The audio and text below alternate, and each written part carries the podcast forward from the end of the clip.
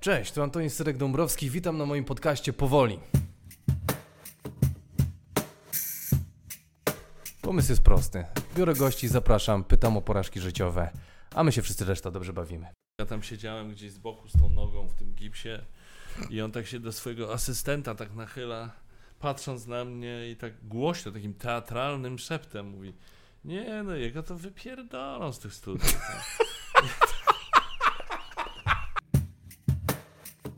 Dziś moim gościem jest wieloletni prowadzący Teleexpress, wspaniały człowiek, bardzo ciepły, z poczuciem humoru, zresztą zobaczycie sami.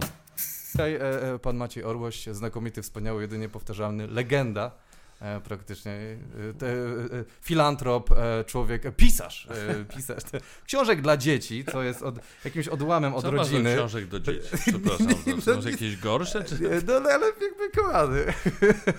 Budowa, struktura jest chyba, Mhm. czy jest tak samo? Jest, czy jest tak samo trudno napisać książkę dla dzieci, jak Niektórzy mówią, że trudniej jest napisać książkę dla dzieci, bo dzieci to specyficzny, czy, specyficzni czytelnicy, którzy są bardziej wymagający od czytelnika dorosłego, a nie jestem pewien, czy to tak działa.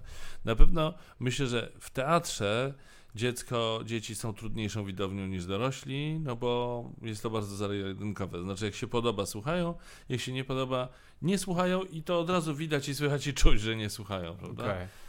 Z- Zdarzało mi się y, kiedyś tam w życiu grać dla dzieci, jeszcze jak byłem aktorem i, i no właśnie wtedy, no, wtedy to widać. Zresztą jako autor książek dla dzieci doświadczałem takich historii. To znaczy przy spotkaniach na przykład w przedszkolach z dziećmi, spotkanie z autorem, który napisał książkę dla dzieci. I to spotkanie polega na tym między innymi, że ten autor czyta fragmenty swojej Tak. książki. Uuu, to jest. Tu nie ma to tamto. To jest nieustanna walka o widza. Nieustanna w każdej sekundzie niemalże. Mm. I obserwowanie. Słu- jeszcze słuchają? Czy już odpadają? O, jeżeli odpadają, no to muszę coś zrobić, jakaś interakcja. Muszę przerwać to czytanie, rozumiesz? No. To niesamowite jest. To jest to samo w, ze stand-upem, jak wychodzisz i ten, to jest jak A. z dziećmi. To jest, to, to jest dokładnie to samo. Ha, Masz no, kilka sekund ciszy i jest- tak, och, tracę ich, nie, to już nie jest to samo. I kurczę. musisz e, ten, bo masz e, co kilka sekund e, feedback od publiczności Mhm. śmiechu. Więc wiesz, czy ich tracisz, czy nie tracisz. A z dziećmi masz chyba potem dźwięk, jak to jest źle, jak jest dźwięk. Tak, jak jest dźwięk, to jest źle. No A właśnie. jak jest cisza, to dobrze, znaczy, że słuchają, że, że wiesz, z uwagą słuchają tego, co, co im mówisz czy czytasz, ale stand-upowców to ja bardzo podziwiam. W ogóle ja wiem, że wy tam macie różny podział na stand-up, stand-up i, i kabaret, więc nie chciałbym rzucać tego do jednego wora, ale i tu, i tu jest podobna zasada, znaczy No. to od razu wiadomo. Tak. No albo się podoba i jest śmiesznie i się ludzie śmieją, albo nie jest śmiesznie i to wtedy jest cisza, to musi być straszne w ogóle. Tak, to jest potworne. To jest potworne, bo to jest, to jest niesamowite, bo co kilka sekund Tak. masz e, weryfikację, jak przebiega Mhm. ten występ. Ja nie czy Mhm. żadna chyba inna forma sztuki nie ma czegoś takiego poza komedią. No, poza komedią nie, no bo jak grasz y, monolog dramatyczny albo sztukę, wiesz, y, nie wiem, Hamleta, no to... Ale tam jest inny, inny, wiesz, taki papierek lakmusowy tego, czy się podoba, czy nie. To znaczy, tam, na przykład jak nabudujesz napięcie, to powinna zapaść taka cisza, ale taka jak makiem zasiał. Mhm. Wiesz, zero skrzypienia foteli, zero kasłania, czy tam chrumkania. Ma być cisza, cisza, cisza Aha. nabudowałeś napięcie i teraz wszyscy czekają, co będzie dalej. I jest ta cisza. Jak nie ma ciszy, jak ktoś tam coś tam, wiesz, zaszeleścił, to aktorzy myślą, "A, nie udało się tym Ale- razem. Fatalnie, fatalnie. I, i, I co spowodowało, że chciałeś zostać aktorem? Jakby z tego. Gdzie, gdzie się to zaczyna? Czy to jest jakaś fascynacja e, aktorstwem, czy Tak, absolutnie, to nie było wykalkulowane. Ja się po prostu zakochałem pieniądze, że policzyłeś? I, Nie, bo- jednak to... w tamtych czasach. Znaczy, dobrze mi szło jako początkującemu aktorowi, bo zacząłem pracować w dubbingu jako uczeń klasy piątej szkoły podstawowej. No właśnie to przeczytałem, właśnie miałem takie, co to jest za jazda, że dziecko już pracuje? No, tak. I rodzice się na to zgadzali i tak dalej, ale ja to uwielbiałem. Biegałem, wiesz, do, do bo to blisko było e, miejsca zamieszkania, do studia opracowań filmów przy Alei Niepodległości i po prostu, bo tam przyszedłem tak, taki casting I grałem duże role w ogóle. Zarobiłem na swój pierwszy rower, wiesz, takie rzeczy. I Co? tam spędzałem bardzo duże rzeczy. Y, y, Z, z grupą rówieśników, bo tam też ci, którzy przeszli casting. I myśmy podkładali głosy pod filmy ty wiesz, socjalistycznych krajów różnych bloków wschodniego, bułgarski, rumuński, tam, czy czechosłowacki, nerdowski może. No. No, to takie, takie były. No, stąd tam, a potem też w serialach dla dorosłych, w sensie, pamiętam, że podkładałem głos pod młodego Johanna Straussa w takim serialu Rodzina Straussów, jest takie historie. Okej, wow. Ale potem jak zostałem aktorem, to już nigdy nie zagrałem w dubbingu. Nigdy od tamtej Nie, pory? no prawie nigdy. Nie, no nie, nie, nie. No, tam, ale to... Porównaniu powiedzmy, także... Znaczy ja mniej. wtedy tam po prostu prawie mieszkałem w tym dubbingu, a potem, a potem się... To, to czekaj, bo y, ten tutaj, pamiętaj, ten podcast ma mówić o trudach początków, a, A. ty mówisz, że ty za, zarobiłeś na swój rower jako dziecko No i, i jakby od razu wjeżdżasz na koniu do dubbingu, dubbingujesz wszystko, jesteś gwiazdą. Jak, jak w ogóle, jak to się stało? Jak do tego doszło? Że ty się, czy ty sam to znalazłeś, czy ktoś cię namówił? Nie, przyszli, nie, nie, przyszli ludzie ze studia obrazowania filmów do szkoły, yy, bo to była jedna z najbliższych szkół. Yy, Czy... No tak, jesteś przy Woronicza, nie? Więc jakby... Ale to akurat było już bliżej tutaj Aleja Okej. Niepodległości i tak dalej. I mieszkaliśmy już tam bliżej właśnie Pól Mokotowski. W każdym razie przyszli do tej szkoły. To było naprawdę blisko i pamiętam, że kto, a kto chce, no to, no to ileś tam osób się zgłosiło, dzieci, poszliśmy, no i ja byłem jednym z tych, których tam z jakichś powodów y, wybrali, że, że, żeby ten. Ile żeby masz grać. mniej więcej lat? Piąta klasa podstawówki, czyli ile mam lat? Yy, poczekaj, mam 10? jakieś 12. 12. Coś takiego. No i, no i tak, no i, i, i, i to, to po prostu tak poszło. Także to akurat mi się udało. Ale żeby, żeby cię pocieszyć jakoś, to potem Nie wiem, czy coś mnie pocieszysz. nie dostałem Po się tym- do żadnego dobrego liceum, bo miałem słabe świadectwo w ósmej klasie. Wydaje mi się, że ten dubbing mógł mi pomóc, bo moi rodzice chyba napisali pismo do innego liceum na Mokotowie też, Aha. że co prawda świadectwo nasz syn ma, bo to wtedy był konkurs świadectw, no Rozumiem. rzeczywiście tam matematyka, tam truje, fizyka, wiesz, chemia, no słabo było. I mnie wzięli do tamtego liceum chyba dzięki temu dubbingowi, że co prawda słabe ten, ale tutaj... Pracuję na pełen etat. to, to dziecko nas utrzymuje, proszę ten. No tak. Nie możecie się dziwić, że ma słabsze stopnie, skoro haruje dniami, Tak, nocami. dubbinguje wszystkie bloków wschodniego, komunistyczne filmy. Ale to jest niesamowite. I, i, czyli co, sam się utrzymujesz jako dziecko, jesteś, jesteś w No tym, nie, w tym no bez przesady. Zarządzasz rodziną, nie, to jest niesamowite. I, i, czyli dobra, czyli od dubbingów y, y, do aktorstwa, Mhm. czyli ale to było naturalne, tak, że dubbingi, czyli idę na aktorstwo. Nie, nie myślałem tego o tym w ogóle w ten sposób. Po, naprawdę, potem jeszcze zagrałem w filmie Kazimierz Wielki, Ewy i Czesława Petelskich, zagrałem jakim- młodego ile Kazimierza. Ósma klasa, czyli jest 15. tak. I to nie miało nic wspólnego z dubbingiem. To nie dlatego, że mnie ktoś wypatrzył w dubbingu, to mnie wzięli do tego filmu, rozumiesz? Zupełny przypadek, bo zanosiłem y, scenariusz mego ojca do zespołów filmowych na Puławskiej i pamiętam ten moment, jak szedł producent i zobaczył mnie na korytarzu, powiedział, a kim ty jesteś, chłopczyku? Mówię, "A, mhm. O, okej, okej, okej. A może byś ty tak przyszedł do nas, bo tutaj film taki robimy, bo ty jesteś, byś się nadał na młodego Kazimierza. Chodziło o to, że ja byłem podobny fizycznie do Rozumiem. Krzysztofa Hamca, który grał dorosłego Kazimierza Wielkiego, rozumiesz? Aha. No więc y, czasami przypadek, idziesz sobie, wiesz, w zespołach filmowych schodkami No ktoś... tak, bo często jako dziecko chodzisz, e, no, ale twoje życie brzmi jak bajka po prostu, ja jestem w szoku, nie? Jakby od przypadku do przypadku i nagle, o, przy każdy marzy o czymś takim, żeby go jakiś producent, o, czy ty wyglądasz, zapraszam i nagle kariera i w ogóle, jest... Tak, ale ja wtedy w ogóle o tym nie marzyłem. To była, no, oczywiście była przygoda. Mało tego, nauczyłem się jeździć konno dzięki temu filmowi, bo mi kazali się uczyć jeździć konno, bo miałem jeździć konno w tym filmie. No tak. Więc ja się nauczyłem w tym sensie, że robi, przy, no, sprawnie mi to szło i naprawdę się zaangażowałem, pokochałem konie. A w filmie już nie jeździłem konno, bądź zmienili koncepcję po drodze, no ale, ale co zostałem z tą, z tym, wiesz, z tą jazdą konną, to zostałem. Natomiast yy, i wtedy właśnie dzięki temu filmowi w pewien sposób się zaczęła moja przygoda, moja miłość do teatru, do, do, do teatru, może mniej do aktorstwa, co w ogóle do teatru. A jak, to film- rozróżniasz e, do aktorstwa, do teatru? Bo ja nie myślałem wtedy o tym, żeby zostać aktorem, tylko chciałem mieć coś wspólnego z teatrem. Znaczy, dlaczego mówię o teatrze, a nie, nie o filmie, mimo że zagrałem w filmie, a nie w teatrze? Dlatego, że tam jeden z aktorów, który grał w tym filmie, zaprosił nas do teatru, to był Teatr Ateneum, ja tam poszedłem z rodzicami na, na ten spektakl, to był bal manekinów, pamiętam do tej pory i, i po prostu wsiąkłem. No, no tak mi się to spodobało. Pierwszy raz byłem na teatrze, wiesz, doro, w dorosłym teatrze. Mhm. No i potem, i potem konkursy recytatorskie, jakieś kółka teatralne i tak dalej. Chciałem być reżyserem teatralnym, ale reżyseria była podyplomowa, jak się okazało. No to cóż było robić? No. Czyli aktorstwo. Żeby już tak przerwać twoje męki, bo widzę, że Nie, jest nie, to jest, to jest fascynujące. Nie, to ale jest... chodzi o jakiś, że co się, co się komu nie udało. No właśnie tak, że ja, ja myślę, że y, bo zawsze, bo teraz żyjemy w takiej rzeczywistości Instagrama, social mediów, wszyscy, Tak. hej, jestem na Mm. górze, wspinam się na Mount Everest, patrzcie, jestem na rozdaniu nagród, to takie jakby, a, to zajmuje bardzo długo, żeby tam, a twoje życie wygląda jak bajka, jak do tej pory, jak film. Do któregoś momentu, więc przyjęli mnie do tej szkoły teatralnej za pierwszym razem w Warszawie. No oczywiście, że tak, inaczej, inaczej bym się nie spodziewał. Ale, ale, ale, yy, uwaga, i tutaj Cię może coś zainteresować.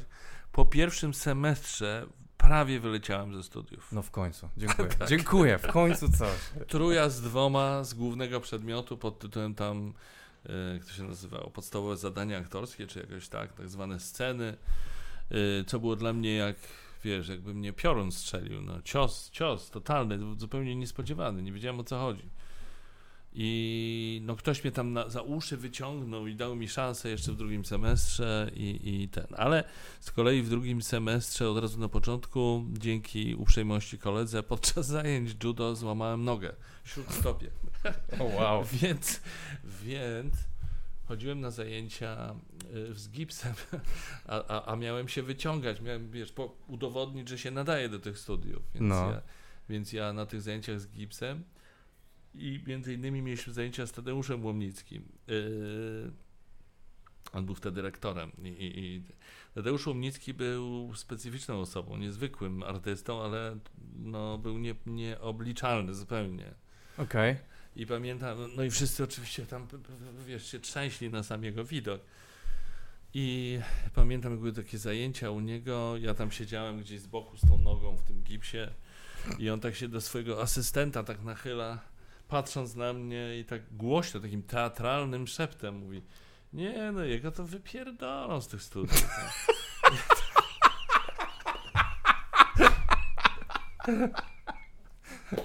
No więc rozumiesz. No, no w końcu coś, dziękuję, dziękuję. Jest jakaś pro, probieg nadziei, że jesteś jednak normalnym człowiekiem. Tak, tak, tak, tak. To jest tak. filmu Disneya po prostu. Tego, tego, mo, tego myślę będzie trochę więcej. No ale tak jakby to się nie zaczyna, uprzedzajmy. No tak, tak. ale cudowne. I, i, i co, jak, jak sobie radziłeś na studiach? Czułeś się Hmm. dobrze tam, czy ten... No to, to był dla mnie cios, bo straciłem wiarę w siebie, w swoje możliwości. Po, po jakimś czasie zrozumiałem, o co w ogóle chodziło, bo ja się nie potrafiłem otworzyć. No, aktor się musi otworzyć, bo jak się nie otworzy, no to będzie drewniany, no to będzie... Tak. No, więc y, to mi trochę czasu zajęło. W końcu tam kliknęło, ktoś mnie jakby pochwalił, dostrzegł, więc byłem już wzmocniony. Natomiast y, wiesz, aktorstwo to jest trudny zawód. No, I sukces zależy od wielu czynników. na wielu Wiesz poziomach na to pewno, jest trudne. prawda? Tak. No i no i potem ta kariera, no niby tu, tu, tu cię zmartwię, bo od razu na zakończenie studiów No, dostałem etat w Teatrze Ateneum, tak. o czym wszyscy marzyli. No. E, W Teatrze Ateneum w Warszawie, w Teatrze Ateneum, od którego się... Tak, pierwszym- tak. I zagrałem główną rolę w filmie. To był film Hania, według noweli Henryka Sienkiewicza. Ale, ale, żeby od razu, wiesz, na drugą nóżkę, w Teatrze Ateneum nigdy nie zagrałem nic poza takim, taką halabardą, wiesz, już taką, taką mocną halabardą. Halabardon to jest taka postać... e, Halabarda to taki drugi, slangu. trzeci plan. Okej, dobra. No taki, że jest, ale jakby go nie było. No takie właściwie statystowanie, a, coś między statystowaniem a, a, a trzeciorzędną rolą. No. Okej. Ym, film nie okazał się sukcesem, przeszedł bez echa. Trudno mi powiedzieć, no nie jakoś, ja też nie zabłysnąłem w tym filmie. w teatrze nigdy nie zagrałem większej, y, większej y, roli, czy, czy też jakiejkolwiek roli właściwie, bo to wszystko były jakieś takie... No.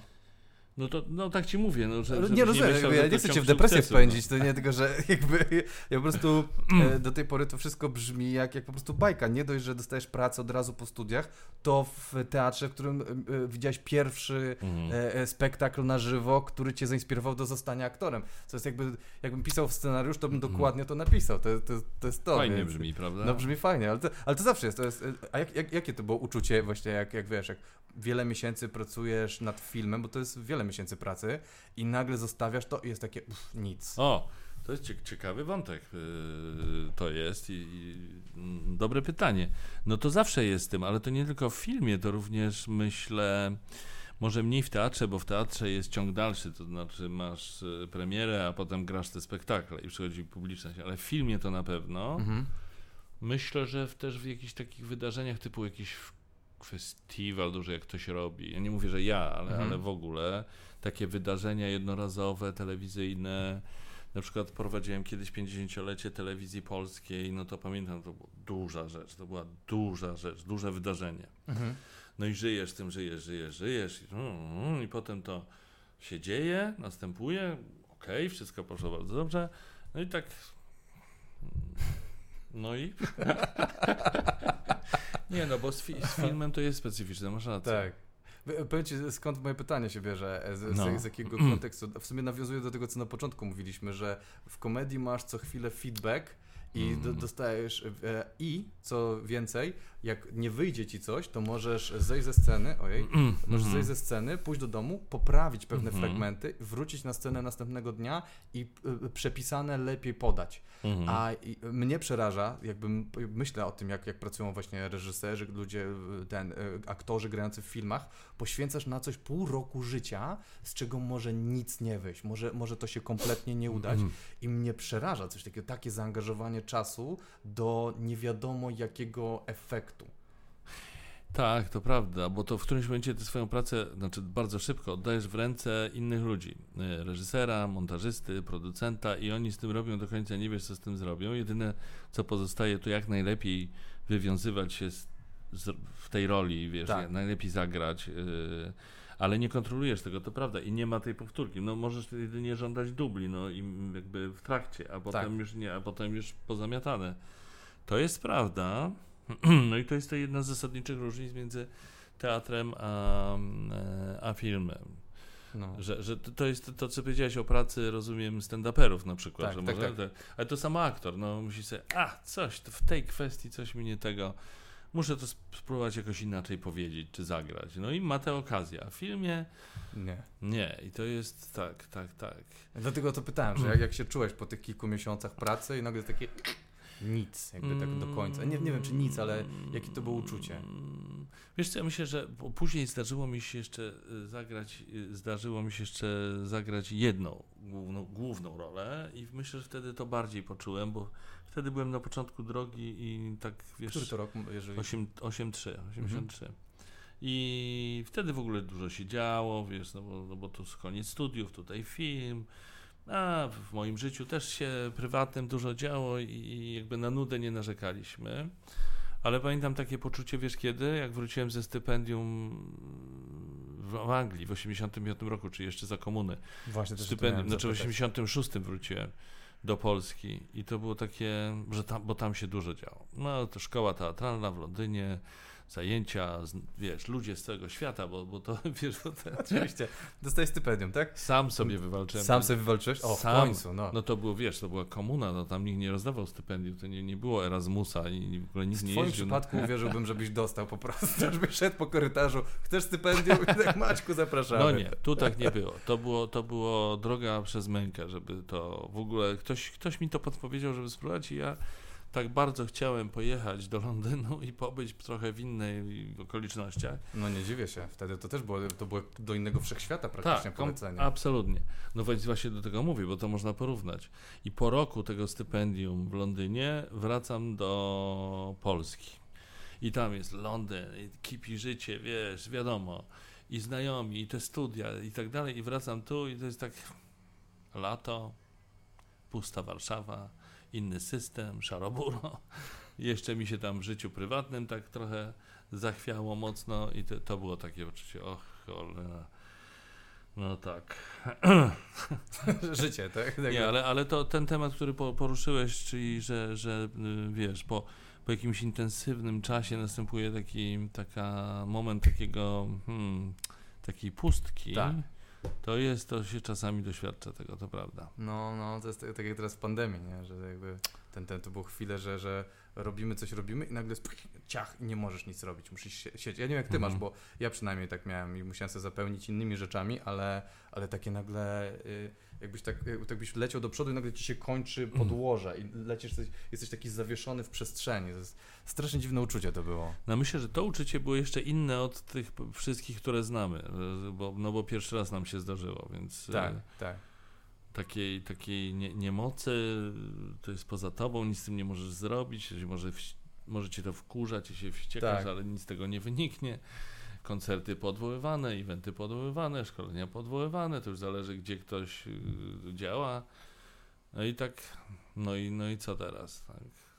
Tarcza, a, tarczę, no, dadzą nam na przeczekanie. Tak, tak, Tysiąc złotych. Mm. Proszę żyć.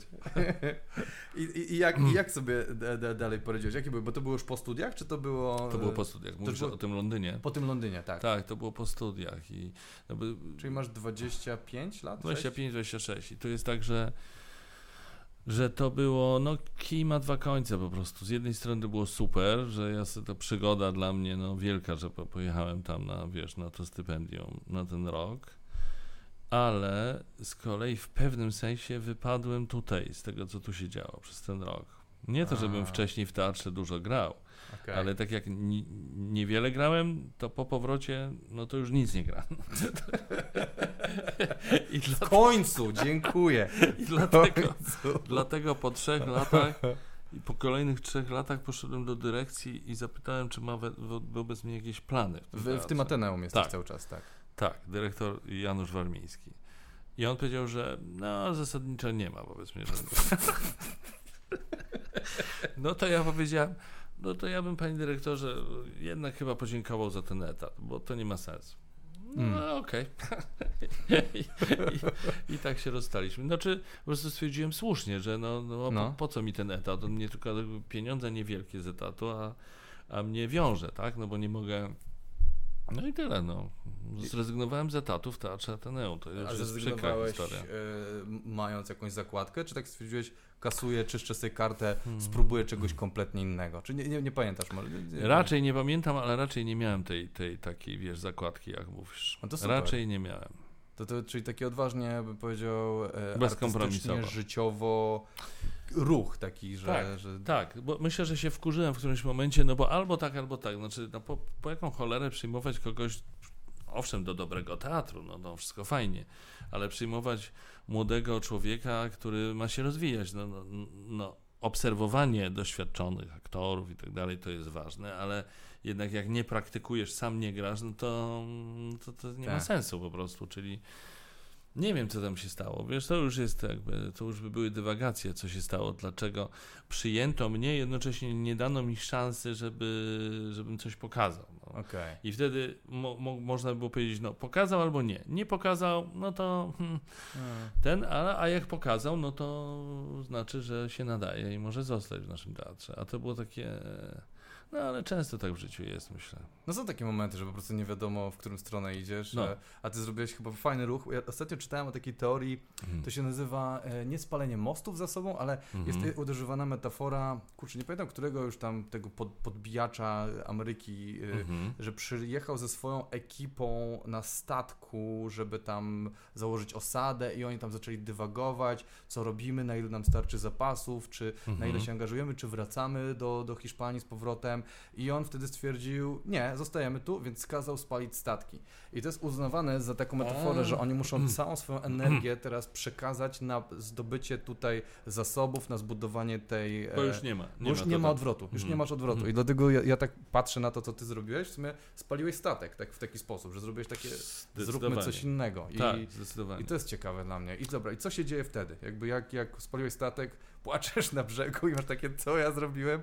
Czy idziesz gdzieś dalej i coś, no bo jest coś dużego przed tobą jeszcze. I to Ja takiego... chyba wiem, ja chyba wiem, jak to te, y, co tam było, bo marzyłem o tym, żeby znowu pojechać do Anglii i zaraz się znowu dener- zdenerwuję trochę, ale, Oczywiście. ale żeby pojechać do Anglii, yy, to, była, to był rok 88, kiedy wreszcie udało mi się zdobyć zaproszenie, paszport i wizę, wizę brytyjską i Mhm. jadę do tej Anglii, żeby tam pobyć, popracować jakoś tam, wiesz, no, na tak zwanych saksach.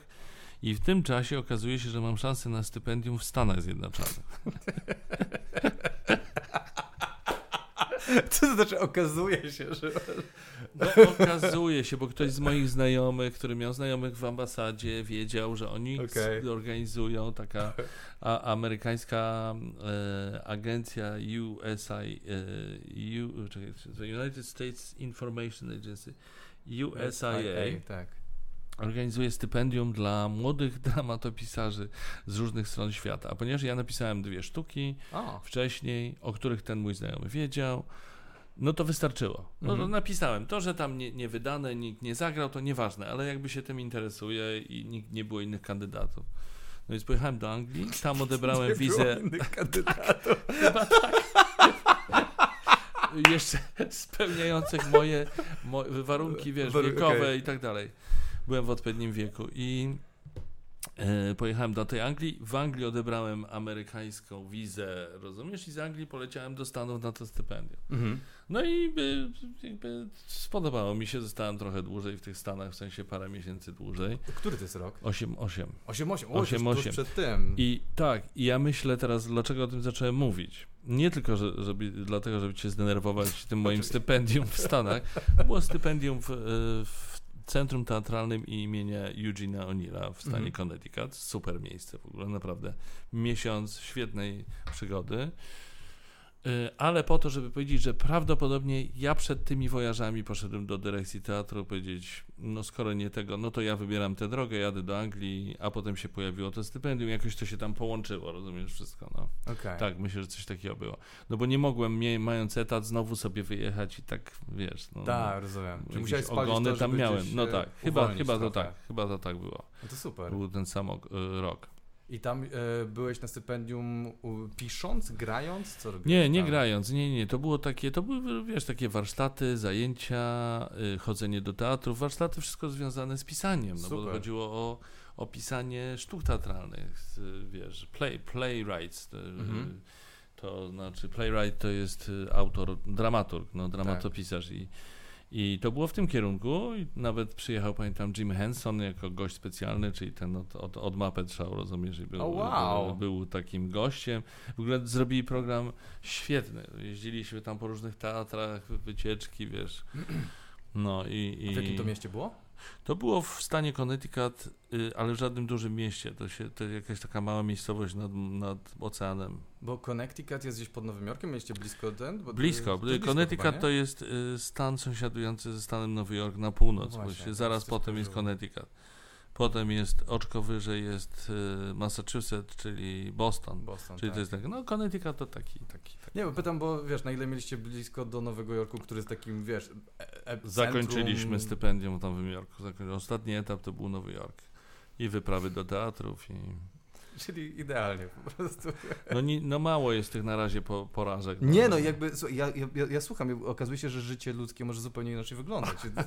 Jeszcze jakby komuś za komunę opowiedział, że jak ty żyłeś, to wow, byłem w Connecticut, tutaj w Londynie. Tak, i to, jest, i to jest ciekawe, wiesz, bo, bo to, to nie było typowe, no bo jednak, znaczy ludzie, z Pol, Polacy jeździli po świecie, no, nie Mhm. tak masowo jak teraz oczywiście, ale to było możliwe, żeby dostać paszport, żeby dostać wizę, trzeba było mieć zaproszenie, w ogóle, no, no nie było to proste, Tak. ale, ale było to możliwe. Tylko wymagało dużo szczebli, tak, żeby to tak. się stało. Natomiast no, no, mieszkańcy, nie wiem, NRD, czy, czy Czechosłowacji, czy, czy, czy Bułgarii, czy, czy Związku Radzieckiego oczywiście żyli w zamknięciu dużo większym niż my. Oni nie podróżowali po świecie. No, nawet, nawet, znaczy wiesz, no to jest w ogóle nieporównywalne, czyli nie bez, tak. nie bez kozery się mówi, że myśmy byli najweselszym barakiem w obozie komunistycznym. No, okay. no, te, no tak, no, no i wiesz. Także dzięki temu mm, ja mogłem tam być, no ale i no co, tak. a co, co czujesz, że to ci to dało? Jakby jeżeli mógłbyś po powiedzieć... E, co czy... mi to dało? Tak, pytam e, w sensie, e, znowu jakby przywołując ze swojego doświadczenia.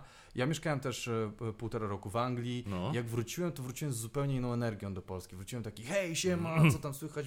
Zagadywałem do ludzi na ulicy, uśmiechałem się, taka... Było, czułem, że tak, że nagle przesiągłem inną energią i zaczynam ją zderzać mhm. z Polską. I, i, I gdzieś na, nauczyłem się w jakim kontekście żyjemy też, że, że, że Polska funkcjonuje w pewien specyficzny sposób, czego dopiero odrywając się na dłuższy czas i wracając, dopiero to widzisz. I dlatego to było moje doświadczenie akurat, nie? Nie wiem, czy ty też miałeś takie, mm. ale mm -hmm. dlatego pytam, co ci to dało, czy czułeś jakąś zmianę w sobie? Tak, chociaż u mnie pewnie te różnice były jeszcze większe, bo to było za PRL-u, czyli ja no. zacząłem jeździć tam za PRL-u, bo to też się łączyło z tym, że myśmy mieli, mamy rodzinę w Anglii i, i też mi było łatwiej, bo zaproszenie i tak dalej, wiesz.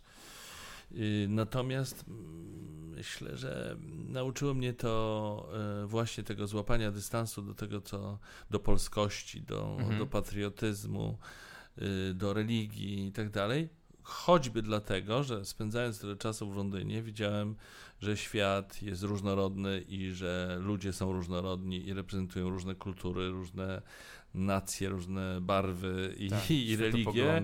Tak, i, i, i to się tam miksowało. Ja, ja żyłem wśród tych ludzi i, i i wiesz co, to, to, mi zostało na całe życie. Znaczy, niestety czasami jest to, to trudne, bo wiesz, no, teraz mamy inne sprawy na głowie, ale były, były przecież te, te wszystkie historie związane z imigrantami. Tak.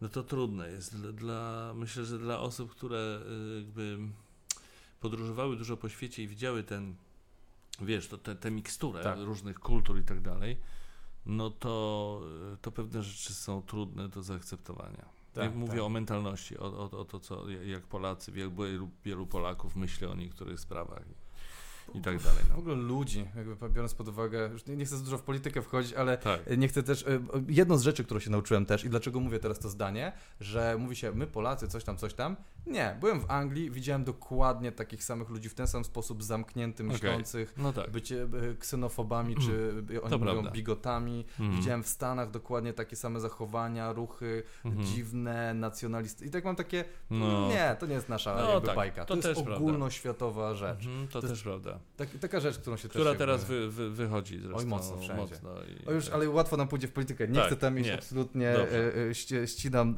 e, jakby tą, tą, ten. Dobra, czyli wracasz ze Stanów, e, który jest rok? 8, 8. 8, 8, to jeszcze jest kilka lat do twojego jakby teleekspresowego e, eksplozji. Tak, ale, ro, yy, tak, ale rok, yy, no i jeszcze jest komuna w ogóle, rok, yy, ro, w następnym roku zagrałem główną rolę w takim filmie jednym, dostałem propozycję i zagrałem. Nazywał się to ten film Głuchy Telefon i on był taki, bo on był e, takim filmem o czasach przełomu.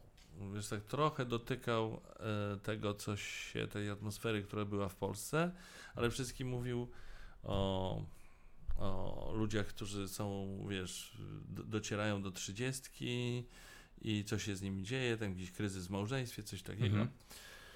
I, i no i no, więc zagrałem tę, tę główną rolę w tym filmie.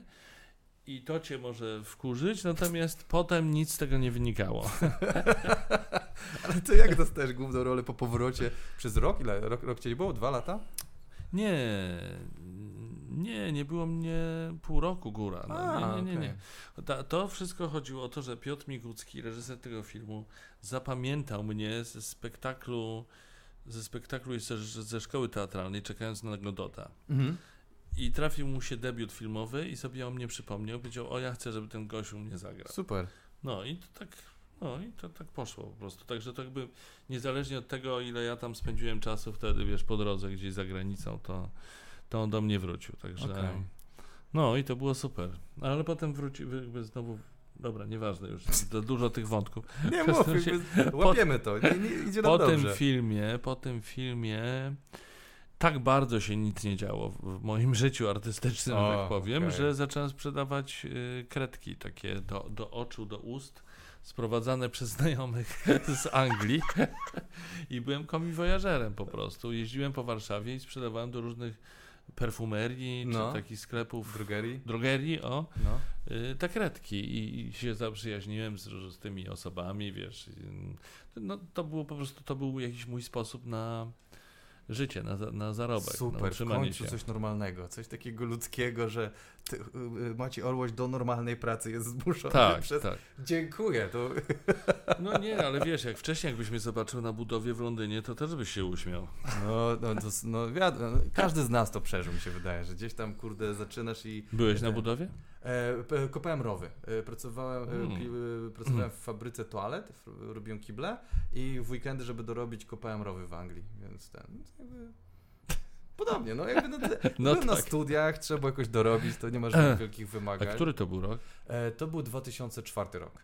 Więc... No tak, to, to inne czasy, zresztą już weszliśmy do Unii w tym roku, ale Tak, tak, bo to było Ale ten- po do Unii. ciekawe, bo ten przelicznik przecież już nie był taki fenomenalny jak za komuny. To w ogóle też był, ale wtedy za komuny to było... Złotych za, ten za funt? No dobra, okej, Dla mnie to było... ale to jest i tak nieporównywalne. Tak? No, to znaczy wtedy w PRL-u, wiesz, ta twarda waluta, te, te dewizy, No. jak się miało, to byłeś królem. No to, to po prostu, wiesz, no 100 dolarów to fu, że kuchnię mogłeś urządzić za 100 dolarów, wiesz. No to, no to Naprawdę? No, tak, no mniej więcej. To w ogóle nieporównywalny y, przelicznik. To później już nie, nie, potem już tego nigdy nie było O, wow. w takim stopniu, no. No tak, bo ja zawsze pamiętam, że to wy, wy, wyjazdy z estymą się kojarzyły, ale nie, nie wiesz, ja nie mam tego w głowie, jak, jak Mhm. bardzo, czy zarobki, czy ten, bo dorabiałeś tam w, w, te, w tej Anglii, czy gdzieś? Czy, Dorabiałem. tam, czy jeszcze wróci... No kurde, no to już oczywiście, że przecież jeszcze z kasą, jeszcze ten na koniu, no pewnie.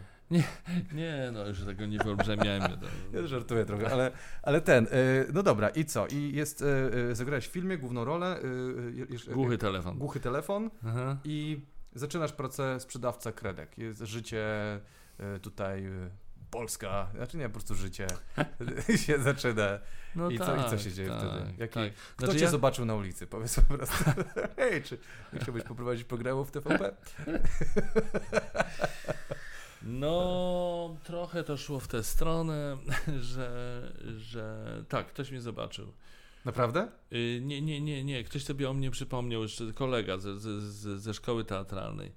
Znaczy, mówię teraz o Telekspresie, bo to, to jest dosyć skomplikowane, tu nie jest jednowątkowe, ale już żeby Mhm. to... s- Uprościć. Po filmie Głuchy Telefon zostałem zaproszony do studia y, dwójki, gdzie Alicja Rezych-Modlińska zapo- zapowiedziała, że, że może ja bym chciał w telewizji pracować i zaczęliśmy rozmawiać, żebym ja w dwójce pracował. A jednocześnie mój kolega Piotr Radziszewski, który był szefem Teleekspresu, chyba, zapytał, czy ja bym nie chciał spróbować w Teleekspresie, bo brakuje im prezentera.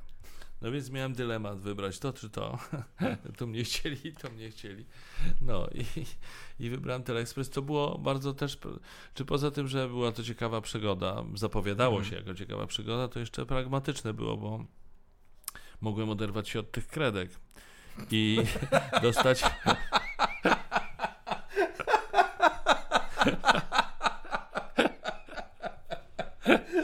Cieszę, cieszę się, że, że ci się podoba. Tak, tak. Od kredek, wiesz, i dostałem etat, no i Mhm. jakby no, były to jakieś coś stałego, coś trwałego, plus przygoda, także to się zgadzało. No to No. fajnie. I wy- wybrałeś... y, Wybrałem Teleekspres, tak. Wybrałeś. Ale miałem dylemat nie tylko co wybrać, ale czy w ogóle pójść w tę stronę, bo to oznaczało, że prawdopodobnie z moim aktorstwem, z planami reżyserskimi też, bo chciałem zdawać na reżyserię, wiesz, i tak dalej, to że z tego nic nie będzie. A czemu? To, to, to jest jakiś taki pod... e, Jakiś... No wiesz, bo jak zaczynasz być prezenterem takiego tak znanego programu, jakim był wtedy Teleexpress, Mhm. to za chwilę już będziesz miał tę łatkę, ten, ten wiesz, tę markę. Prezenter, tak, że... Że prezenter, że pan z telewizji, no to, no to, to ma grać jakieś. Co ciekawe, zagrałem kilka ról jako Mhm. pan z telewizji na początku. Ku mojemu zaskoczeniu dostałem, no, do, dostałem więcej propozycji niż kiedykolwiek wcześniej. no, filmowych. trochę, no. Dwie duże role w serialach i jeszcze jedna główna rola w filmie. No to super. Ale to, to wiesz, to, to tak poszło na zakładkę jak gdyby przez dwa kolejne lata i potem już tak, już byłem po innej stronie po prostu. Już, a wtedy to łatka, jakby to, to co no, o czym mówiłeś. zdecydowanie, zdecydowanie. A jak, jak się czułeś e, w tym, w tym Teleekspresie? Czy czułeś, bo, bo jakby e, tutaj, mm, nie wiem, czy dla, wszystkich, czy dla mnie, e, jesteś ikoną, nie? Jesteś, jesteś postacią, która no 25 lat w jednym programie i to, i to jest fajnie, zabawnie, lekko to prowadziłeś, e, Mhm. profesjonalnie, to, jest- to jest bardzo... E, e, nie jak to nazwać, to jest taką częścią życia to, to, to, ten teleekspres. Teraz wiadomo, że wszystko się do internetu przyniosło, jest trochę inaczej, ale ten teleekspres przez te 25 lat to była część życia ludzkiego po prostu. Tak, tak. No i często to słyszę, no rzeczywiście. No. Nie. No tak, no Skromny. Nie, często słyszę to. Nie o to chodzi, no, że, że właśnie ludzie mówią to, co ty. tak. Czy ty oglądasz tam serial? Nie, A nie, to jest e, po prostu wygaszacz. E, ten, on tu idzie i... To idzie dalej czy nie? Czy już się przestaje nagrywać? Nie, chyba idzie, mam nadzieję, że... Tak, nagrywa, dobrze. Uf, już się przestraszyłem. No. że, że, yy, że byłem jakby, że, że Telestris był częścią życia i że Tak. jedli ze mną śniadanie, yy, może nie śniadanie, Obiad. no, obiad, tak, No. obiad albo Może ktoś kolację. nagrywał, nie? I ja ten twarzą. Tak, i, i w tym sensie, że, że ten, no, to, no, no słuchaj, no to taka przygoda życia, no, 25 lat. Co prawda ostatnio, kiedy mm, Wojciech Mann odszedł z trójki i to, to uś- uświadomiłem, że, bo, bo się o tym pisało i mówiło, że on w trójce spędził 50 parę lat. Wow. Myślałem, a, to mnie się wydaje, że ja byłem długo w telewizji, a to 50 parę lat. Wow. No to wiesz, to jest, to jest dopiero, co? Tak, poczułeś ukłucie zazdrości, chcesz wrócić do Teleekspresu, dokończyć? Hmm, ja za późno zacząłem, ja już bym nie miał szansy dojść do takiego wyniku, bo ja zacząłem w wieku 31 lat, a Woj, myślę, że Wojciech y, Mann zaczął jakoś jako bardzo młody człowiek, no i, i więc, więc, więc, więc więcej szans, żeby, no tak. ale po prostu to, to jest dopiero kawał czasu. No, mnie było trudno sobie wyobrazić siebie poza Teleekspresem, ale jak może, wiesz, po 50 paru latach yy, Tak. nagle cię nie ma tam, gdzie byłeś przez 50 parę lat, to jest dopiero Tak, tak, to prawda. trudno sobie wyobrazić nawet. No, także. O co chciałbyś jeszcze zapytać, młody człowieku? E, e, e, nic, to jest fantastyczne. A, to jest, koniec. e, nie, nie, nie, nie musi być koniec, tylko tak jakby A, e, to jest ten Mm. punkt, bo mnie właśnie ciekawiły te trudy dojścia do sukcesu, ale to też jest ciekawe stanie się taką ikoną, nie, że, że, że jakby, Mm. mm, chociaż nie wiem, to chyba nie jest ciężarem akurat w twoim przypadku, że, że ten, że, że stajesz się takim y, kimś celebrytą, ale nie w takim złym tego słowa znaczeniu. Bo ty jesteś taki, e, przez to, że Teleexpress był tak ważną wtedy e, elementem, tak krótki, fajny, lekki, Mhm. taki bardziej młodzieżowy bym powiedział, to mhm. on był też taki bardzo sympatyczny i lubiany, więc jesteś takim przyjacielem, kumplem narodu. To jest, to jest, to jest dziwne. E, wiem, że to brzmi tak teraz, e, ale nie, nie, nie o to mi Mhm. chodzi, żeby, to tak jakoś zabrzmiało, tylko Tak. że Mm. stałeś się taką postacią, taką bliską wszystkim i, i, i, i ja mam bardzo dużo pozytywnych uczuć względem ciebie, mimo że pierwszy raz się dzisiaj poznaliśmy. Nie wiem, jak to zabrzmiało teraz, no ale. Czy to właśnie, czy to ci ciążyło, czy nie? Czy właśnie jest to takie... czy to mi ciążyło? Nie, czy właśnie, czy to jest Nie, właśnie, tak nigdy, mówisz, to nigdy jest nie. właśnie taki luźny sposób, fajny... Znaczy wiesz, no to, to, to trudno, żeby ciążyło, i, i, te, jak coś jest takie pozytywne. No, no czy wiesz, do- dostawałem przez te wszystkie lata bardzo dużo pozytywnej energii od ludzi, Tak. którzy, z którymi których spotykałem gdzieś tam w różnych miejscach i, i tak dalej. Także, także to oczywiście, no, ja wiem o czym mówisz, że, że, że, że tak ciągle to, znaczy, że trudno o prywatność, prawda, że, że, że, No. że gdzieś tam, ale do tego się można przyzwyczaić. Znaczy myślę, to mała że cena, nie? To tak, jest- myślę, że, że właśnie że ludziom przydarzają się dużo gorsze rzeczy niż popularność. To chociaż powiedz, że jakieś prowadzenie ci nie wyszło, czas, bo my, my w, w komedii mamy taki termin, ja tu sobie zapisałem bombing i to jest takie coś, że jak wychodzisz na scenę i właśnie nie ma tego śmiechu, jest cisza i, i idziesz takim nalotem dywanowym po tej publiczności, nic ci nie wchodzi i widzisz ich nienawiść i oni chcą, niech idzie kolejny komik, niech wchodzi, niech on spierdziela i ten. Czy chociaż coś takiego ci się przydarzyło e, na żywo kiedyś prowadząc? Nie? Nigdy? Nie, no dobra. Próbowałem, proszę Państwa, próbowałem. Naprawdę. Dobra, no powiem ci, co mi się przydarzyło, jak wchodziłem pierwszy raz, ale to. Mm, y, Pierwszy, raz wchodziłem na scenę w amfiteatru opolskiego, Mhm. żeby tam prowadzić czy współprowadzić i- koncert. To było dla mnie duże przeżycie, no bo pierwszy raz mnie tam zaproszono, żebym ten, żebym poprowadził i, i, i wchodząc na tej scenę, na tę na tę scenę, wiesz, za, za kulis, idąc, słyszę to jest w tym amfiteatrze gdzieś tam, jak się niesie taki, taki wiesz, donośny czyjś krzyk, orłoś, wypierdalaj.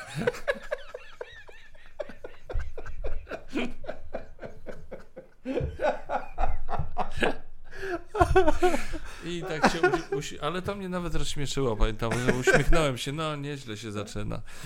Może to e, Łomnicki wrócił. Tak? Tak, tak, duch Łomnickiego. Także, no kiedyś mi się wywiad nie nagrał, pojechałem do Nowego Jorku, żeby nagrać wywiad i on się nie nagrał O, dla, dla telewizji z Jimem Jarmuszem. O! Bardzo dobry wywiad wyszedł. No, Mhm. możesz mi wierzyć na słowo. Znaczy, nie no, nagrał się dźwięk, więc on się No. gdzieś tam ukazał. Dwugodzinna rozmowa, rozumiesz? Dwugodzinna rozmowa. I gościom okazało się, że jakiś paprok zachodził na głowicę w kamerze i oni tego w monitorku nawet nie widzieli. W monitorku było wszystko ok. I przez wow. dwie godziny, jak zaczął zachodzić, to tak nie przestał przez dwie godziny. I następnego dnia się okazało, że się nie ma obrazu. Oj, oj. O, No, oj, to A to, a to było, do, wiesz, do telewizji, do, do takiego cyklu telewizyjnego, więc wyprawa do Nowego Jorku już poza wszystkim to też koszty, Tak. etc. No, słabo było. Do takich rzeczy, które mi się nie udały. No nie udały mi się kilka rzeczy w Teleekspresie. Tak? Naprawdę? Co nie udały. No czy, no czy w ogóle, no, no, no były różne wpadki. No, No to chyba zawsze się. Przez No 25 lat to trudno. w rzeczach na żywo jeszcze. Dokładnie. A to jest na żywo za każdym razem, tak? No programy informacyjne na ogół są na żywo. A, myślałem, że był chociaż trochę wcześniej nagrywany. Yy, do pewnego momentu Teleexpress był nagrywany. Jak ja tam przyszedłem w 1991 roku, to był nagrywany i Mhm. ostatnie wejście było na żywo. Okej. Chodziło o to, żeby w tym ostatnim wejściu uwzględnić coś, co mogło się zdarzyć między nagraniem Okej. a emisją, a to w końcu program informacyjny, więc żeby to tam zmieścić. Czyli to wtedy jeszcze nie miało tej funkcji, co teraz, że tam he, he, he, yy, jakaś ciekawostka, tylko Tak. że właśnie coś, coś jeszcze innego, jakieś newsy. A potem po paru latach stał się programem na żywo i pamiętam, że wtedy przeżywaliśmy to strasznie, nie wyobrażaliśmy sobie, jak, jak to Boże, mamy to na żywo robić, a potem po miesiącu już nikt nie pamiętał w ogóle, że, że było nie na żywo. I Leciało. wszyscy zastanawiali się, jak to możliwe, że myśmy robili to nie na żywo, rozumiesz? A jaki jest atut prze, y, za tym, żeby to było na żywo versus nie na żywo? No Y, program informacyjny, yy, znaczy ja w ogóle wolę programy na żywo, w sensie Mhm. w, te, w telewizji, no teraz mówię o telewizji, yy, bo one mają temperaturę, one są taką prawdziwą telewizją, wiesz, Aha. nawet jak coś się wydarzy, to po pierwsze ludzie lubią, jak się coś wydarzy, po drugie to pokazuje, no jesteśmy tylko ludźmi, jesteśmy na żywo, no coś może nam nie wyjść Tak. nawet, a po trzecie daje temperaturę właśnie taką, że wiesz, no tutaj są te emocje i ta pełna mobilizacja i tak dalej, i tak dalej, to jest super. No to prawda. A- Ale to jest stresujące strasznie. Co mówisz? To jest stresujące No tak, strasznie. no właśnie, no. No właśnie, natomiast y, z kolei przy nagraniu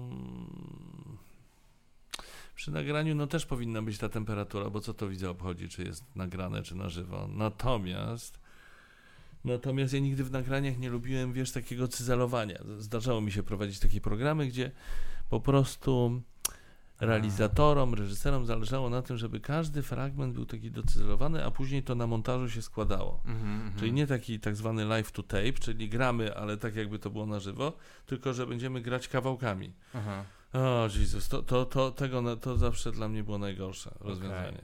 Okej. Bo musisz powtarzać, już coś coś tego i się stresujesz, czy to wyjdzie. To zaraz znowu zastopują, o Boże.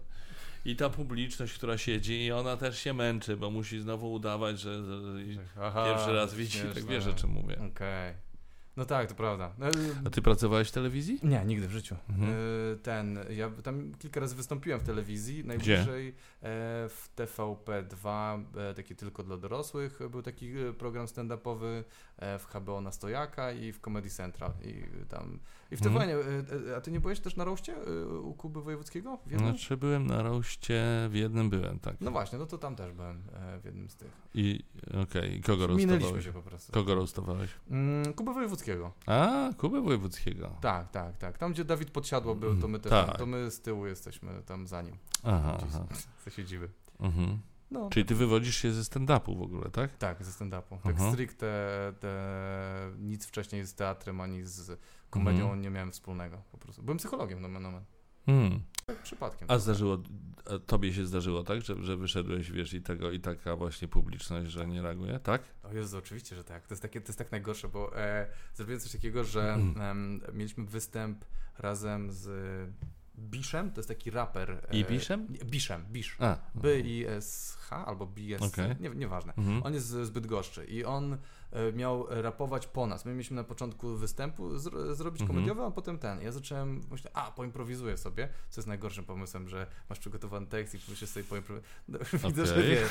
Więc ja stwierdziłem, jest raper przed nami, e, po nas, więc ja e, e, boję się raperów, on, ich ulica wychowała i się położyłem na ziemi i zacząłem udawać ulicę. Myślę, Ej, Bisz, e, to twoja matka ulica. Teraz jest śmieszne, wtedy nie było. I ludzie tak patrzą, co ten kretyn robi. Bo ja się położyłem na scenie i jeszcze mnie nie było widać, bo scena miała dwa metry, więc ja się położyłem tak, że ludzie mnie z, z widowni w ogóle nie widzieli. I gościu udaje głosem ulicy Matki. To... Znaczy to jest tak absurdalne, że on zaczyna być śmieszne właściwie. Teraz jest, teraz jest. Ale tam nie, nic. nie było, to nie było. Ludzie siedzieli taka cisza, tak co jest grane. I ty się zorientowałeś w którymś momencie. Po, po minucie około się zorientowałem. Stałem i zacząłem swój robić tak, hej, tam jestem rudy, bu. i myślę, tak, co on gada. I w ogóle mnie nie słuchali i potem zszedłem ze sceny i potem menadżerka Abelarda do mnie mówi, co to kurwa było?